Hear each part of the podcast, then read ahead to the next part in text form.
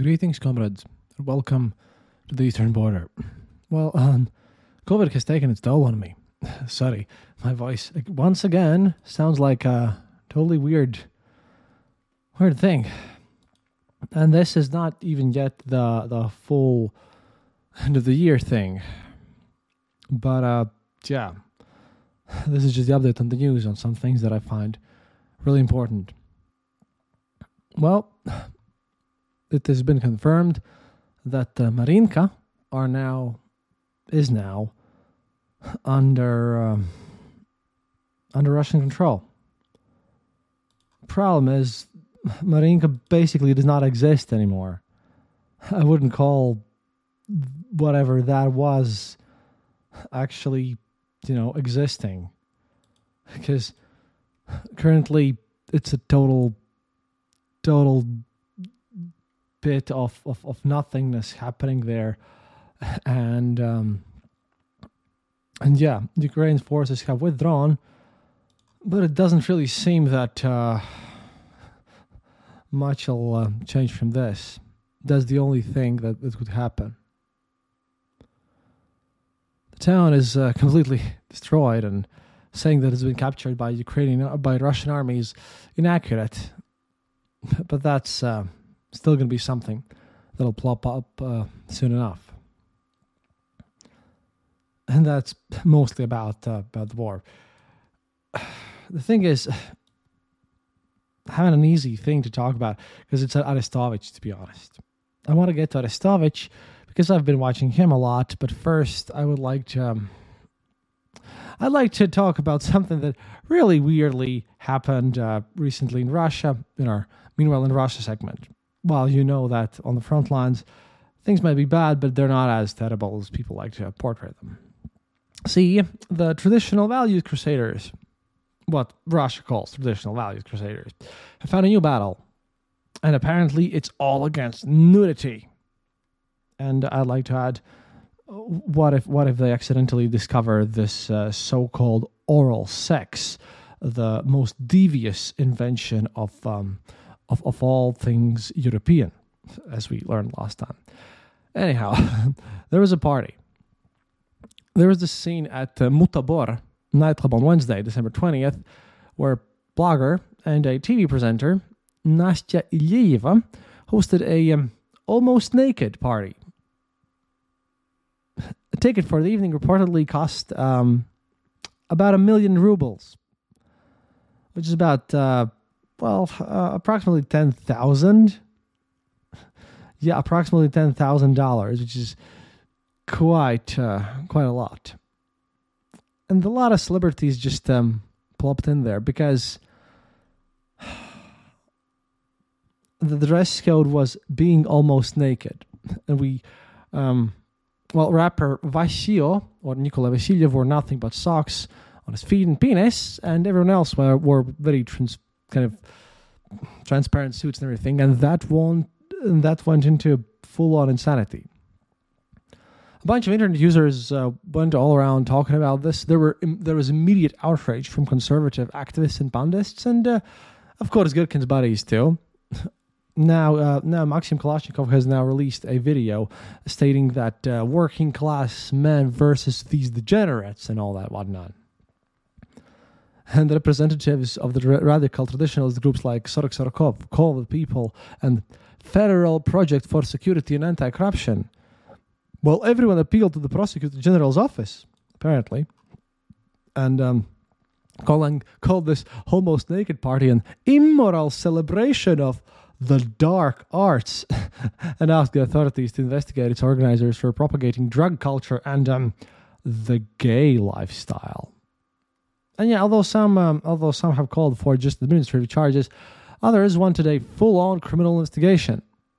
One of the recurring complaints is that Ivleev's festivities come at a time when Russia is busy invading Ukraine, and and and and how, how can this be? It is uh, obviously horrible. You cannot uh, basically have a fun while war is going on, and um, And apparently, Russia is doing all this and um, in defense of traditional values, about whom we learned last time, against the onslaught, onslaught of Western decadence and progressivism. Yes, this is again one of those very stupid things. Yekaterina Mizulina, the head of Safe Internet League, campaigned aggressively to purge Russian popular culture of drug references and other unholy cravings. And her objections to dangerous content often lead to real consequences for the artists. So everything, everything possible everywhere. So on December 21st, Mizulina urges a boycott at a state level of the celebrities who attended this uh, almost naked party. I mean, it was just too much for her. Just, just, just too insane. And uh, she said, "quote Our soldiers at the front definitely are not fighting for this. These raves are like firing a bullet into the foot of the entire police, entire policy, uh, policy implemented by the state. Uh, because, because obviously, why not? and it's it's not even not even all this stuff. Uh, everyone just blamed all sorts of. Um, they were also blaming blaming of, of all sorts of things that this this could uh, just somehow do more gay lifestyle things and everything. And this was just yeah, this is just gonna go this is just going insane. And this went down to the Russia's Federal Censor Office who claimed to find LGBT propaganda and photos from this uh, almost naked party. Lawmaker Alexander Khinshtein reported on Friday that uh, there are signs of LGBT propaganda and that there will be more investigations and there will be arrests. And they arrested this Vasi- rapper Vacio, Vasiliev guy, right? And um, yeah, he was once again forced to do a public very much public uh, apology, right? It's like all these stupid things where they force you to apologize, and I mean everyone knows it's fake and forced, but it's just it's just so stupid. Ksenia Sobchak, one of the most famous media figures who was also the party, issued a statement responding to these conservative activists, basically Girkin's bodies, who took issue with this uh, while with, with this party, while quote unquote Russia is at war. In a Telegram post, she said that um, the world isn't fair and no morning can last forever. You might not you might not like to look at the, all this, but where and when adults decide to walk around with their bare arses around is their own personal business, which is pretty cute. Except you know if everyone else would understand other people's personal business, would also just. Uh, just actually work that way. It all ended up with the party organizer Nastya Vilyev initially posted that she loves getting hate for hosting risk events, but soon to let it did this post and posted an apology video because of course she did.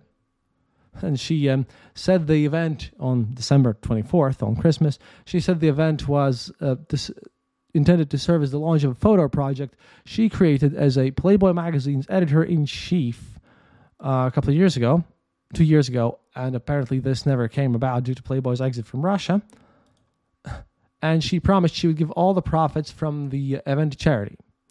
BBC News Russia noted that Ivelyev's anti-war posts on Instagram, which he had posted shortly after Russia's full-scale invasion of Ukraine, um, yeah, they had been taken down. Not, uh, not surprised there and all this event, yeah, basically what happened is that after this event, a class action lawsuit against her was adopted, which was at that point signed by um, no less than nine people. Nine people, and that the plaintiffs demanded that this or the organizer lady gave, gave eleven million dollars to defenders of the Fatherland Foundation and all that stuff. It's just, it's just insane just insane how you know last week we spoke about um, their own Western Western decadence articles being posted in academia, and now we have a party where Russia's celebrities go in, and a dress code is almost naked, and then someone gets angry, and and nothing really changes here. This is just very, very stupid. On the bright side, however, well, if you can call it bright side, we finally have um, have news that Navalny is alive after all. He um, shared, shared his first message from, well, guess what? Arctic prison, after, you know, people feared his disappearance. Uh, I would say, you know, if CIA is listening to this, Arctic prison is pretty close. You can extradite him. And um, apparently, he has resurfaced in prison in Russia's far north after a 19 day period where no one knew where he was. Apparently, the dispatch shared to his social media, Navalny said he was transferred to the remote village of Kharp from his previous prison in Vladimir via a roundabout route that took him through Moscow, Chelyabinsk, Yekaterinburg, Kirov, and Vorkuta. he um, called himself a Santa Claus and said that he's exhausted but fine and in a good mood. Apparently, he's even grown a bit of beard. Just, just more, more and more sanity. However, as the new year is coming over, one other thing that we cannot really avoid is how Russia's laws are going to change.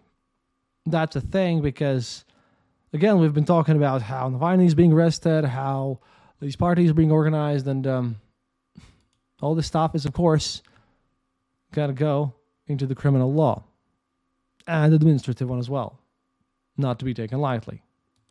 But before we get to that, I'd like to say uh, thank you to everyone who's supporting me on Patreon and sending me emails. Sorry if I haven't been active that much. And we also have movies to watch on Discord. It's just that I've really been feeling sick and it's the end of the year as well. So isn't this fun? And again, yeah, COVID is the painful thing. I puke a lot. I don't feel very well at all. But um, I'm trying my best, trying my best not to give up on anything and trying to give you as many episodes as I can. So if you want to support support the show, then please go to theeasternborder.lv and click the donate button there. Or, you know, you can just go to the patreon.com slash the eastern border and become a patron there. Also, uh, I know that if you listen through this through Acast, they give you some option to click there. That works too, I suppose. But uh, all in all, the best way is just mail us or, or just click uh, the Eastern Border page thing. That would be that would be really nice if you if you do that. Would help a lot with the show. At any rate, we're trying trying as my best as we can. Nothing's really easy, you know, but nothing ever really is easy. But we're trying our best, and after this criminal law things, when I'm going to have to talk about Arestovich, yeah, that's going to be a bit of a sad thing. So yeah, thank you, thank you for um, thank you for being being here with me, and thank you for supporting the show. And I wish I could do a bit more for you guys.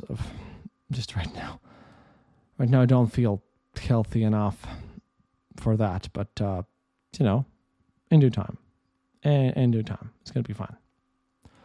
But now we have to get back to the Russian criminal law. Because obviously, nothing is ever as simple as just um, a few new rules here.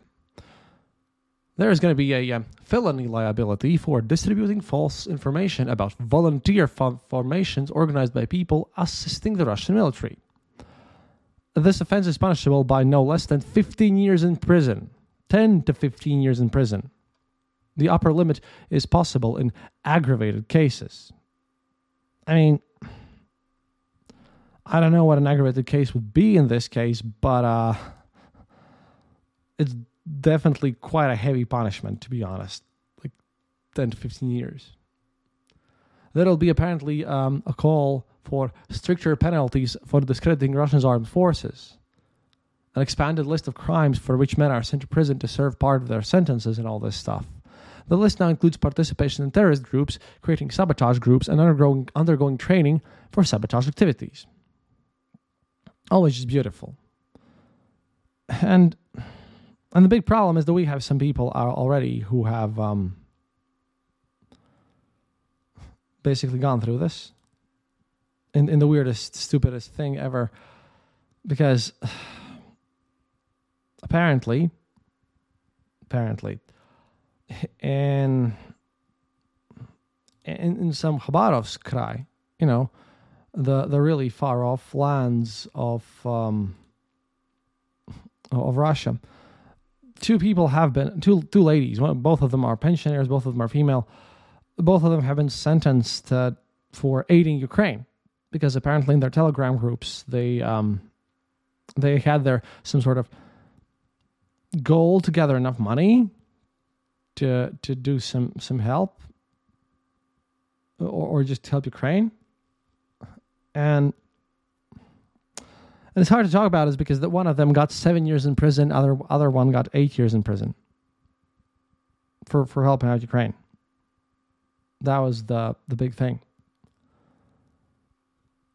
And and this this is not even treason case at this point. This is where they actually admitted their own guilt and everything because uh, they wouldn't have. Well, then again, yeah, that would be a tr- case for well treason.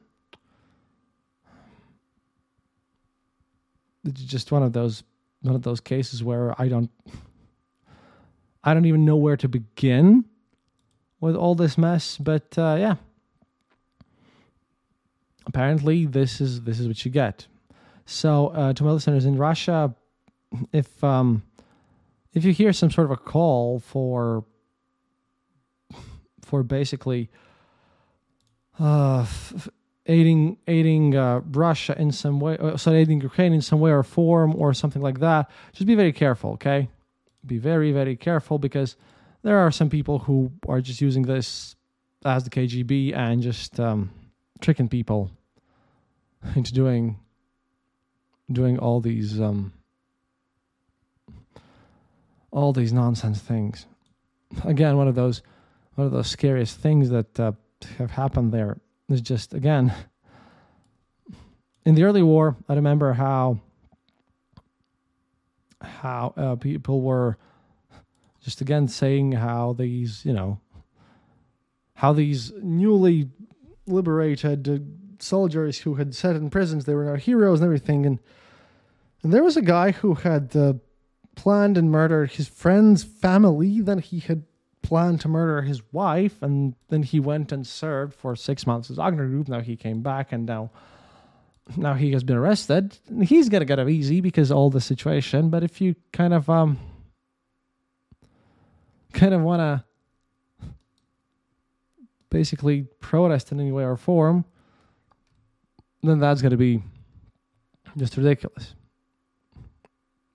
Another thing is that if you remember Soviet Union's Article 58, which um, was just how everyone could get into prison all the time, well, State Duma deputies voted unanimously to pass in third reading a bill for amending the Russian Criminal Code and this article on its on disruptive activities classified as sabotage.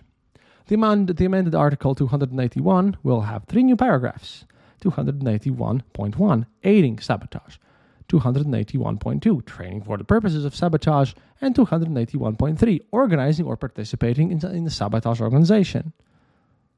All this stuff is just um, just so many years in prison. Recruiting and persuading a person to take part in active sabotage will be 8 to 15 years.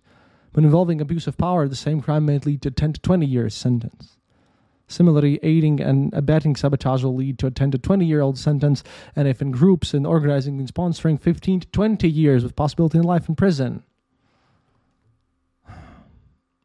At the same time, you know, they're lacking people, they're lacking they're lacking everything really that's, that's going on in normal countries. They're lacking manpower in their own in their own factories. But this is happening and going on. And with all this new nonsense, with all this new stuff, um, I'd like to just warn you about ignoring Arestovich as much as possible. Whenever he just pops up, even even Feygin now ignores him. I mean, he now starts calling Putin rational agent. He blames the West for everything. He's started to just basically worshiping Russia in a way and becoming a Soviet, some sort of a patriot. Arestovich has just changed his mood completely. And weirdly enough, he's also he's taking part in, in sharing his things that he now is bumbling about uh, with with Yulia Latynina and other opposition people, and I'm just amazed how how much can um, can a person really change? Because this is just, well, this is just something else. To be honest, this is this is truly something else which I had never expected I would even see. Because he's changed 150 percent. For example, although uh, he claims that he's you know since he started lying and doing all sorts of nonsense, he also started claiming that um, that apparently he's being um, searched for in Ukraine and that and the people over there are now aggressively looking for him or something which is obviously nonsense. But just well he's under arrest but he he's now claimed that he's um, he's being persecuted for his political activities although he really wants to just just discuss everything and blame everything on the west his idea is to get real chummy with Putin and then blame everything on the West and then do a peace deal. And he claims that he's being uh, invited in very, shall we say, high standing um, parties, high standing events, so to speak, with um, which are happening inside apparently United States as well, where he's being invited as a very special special guest or something. I'd personally blame Austria or something, because uh, you know, sounds like something that uh, that Austrians would probably do. It is just that it is a bit strange how how all this nonsense is mashing around. Recently, I read again yet another um, yet another of of um, his interviews and how he's just changed completely. I I don't even know why and how people still collaborate with him. Because he's now stating that Ukraine's lying all the time, although he's the one doing the lying. And he's now saying that NATO is a total nonsense and that NATO just uh, that, that Ukraine should do things with Russia. Like just it's it's so much of idiocy, okay? it's so much of of utter stupidity that um just just want to let you know before you before you basically uh, try to do something about you know Arestovich before you listen to someone who's quoting him yeah just be careful i'm gonna have to make a whole episode on this matter but for now Arestovich is not to be trusted he has his own political ambitions and he's um, well, he's gone full insane, I'd say. but that's about it. But, uh, well, I have to deal with my own headaches. And to be honest, with a bunch of bunch of COVID stuff as well, because this really doesn't feel that well, as you can probably imagine. Thank you for listening, and we're gonna have uh, an episode before New Year's. And again, like I told you, I have a lot of things that I want to do before before the new year, which isn't as simple as as I'd like them to be. At any rate, do svidania tovarishі, and remember, as always, happiness is mandatory. Oh, and uh, in case of whatever, yeah, you know, the war is going to be a long thing and I'm working on the marriage, but um, just don't lose hope. Because right now, it's all about this whole public image thing. And just don't buy into into things which are well sometimes they look uh, clearly faked. Just saying. That's thing, twarzysz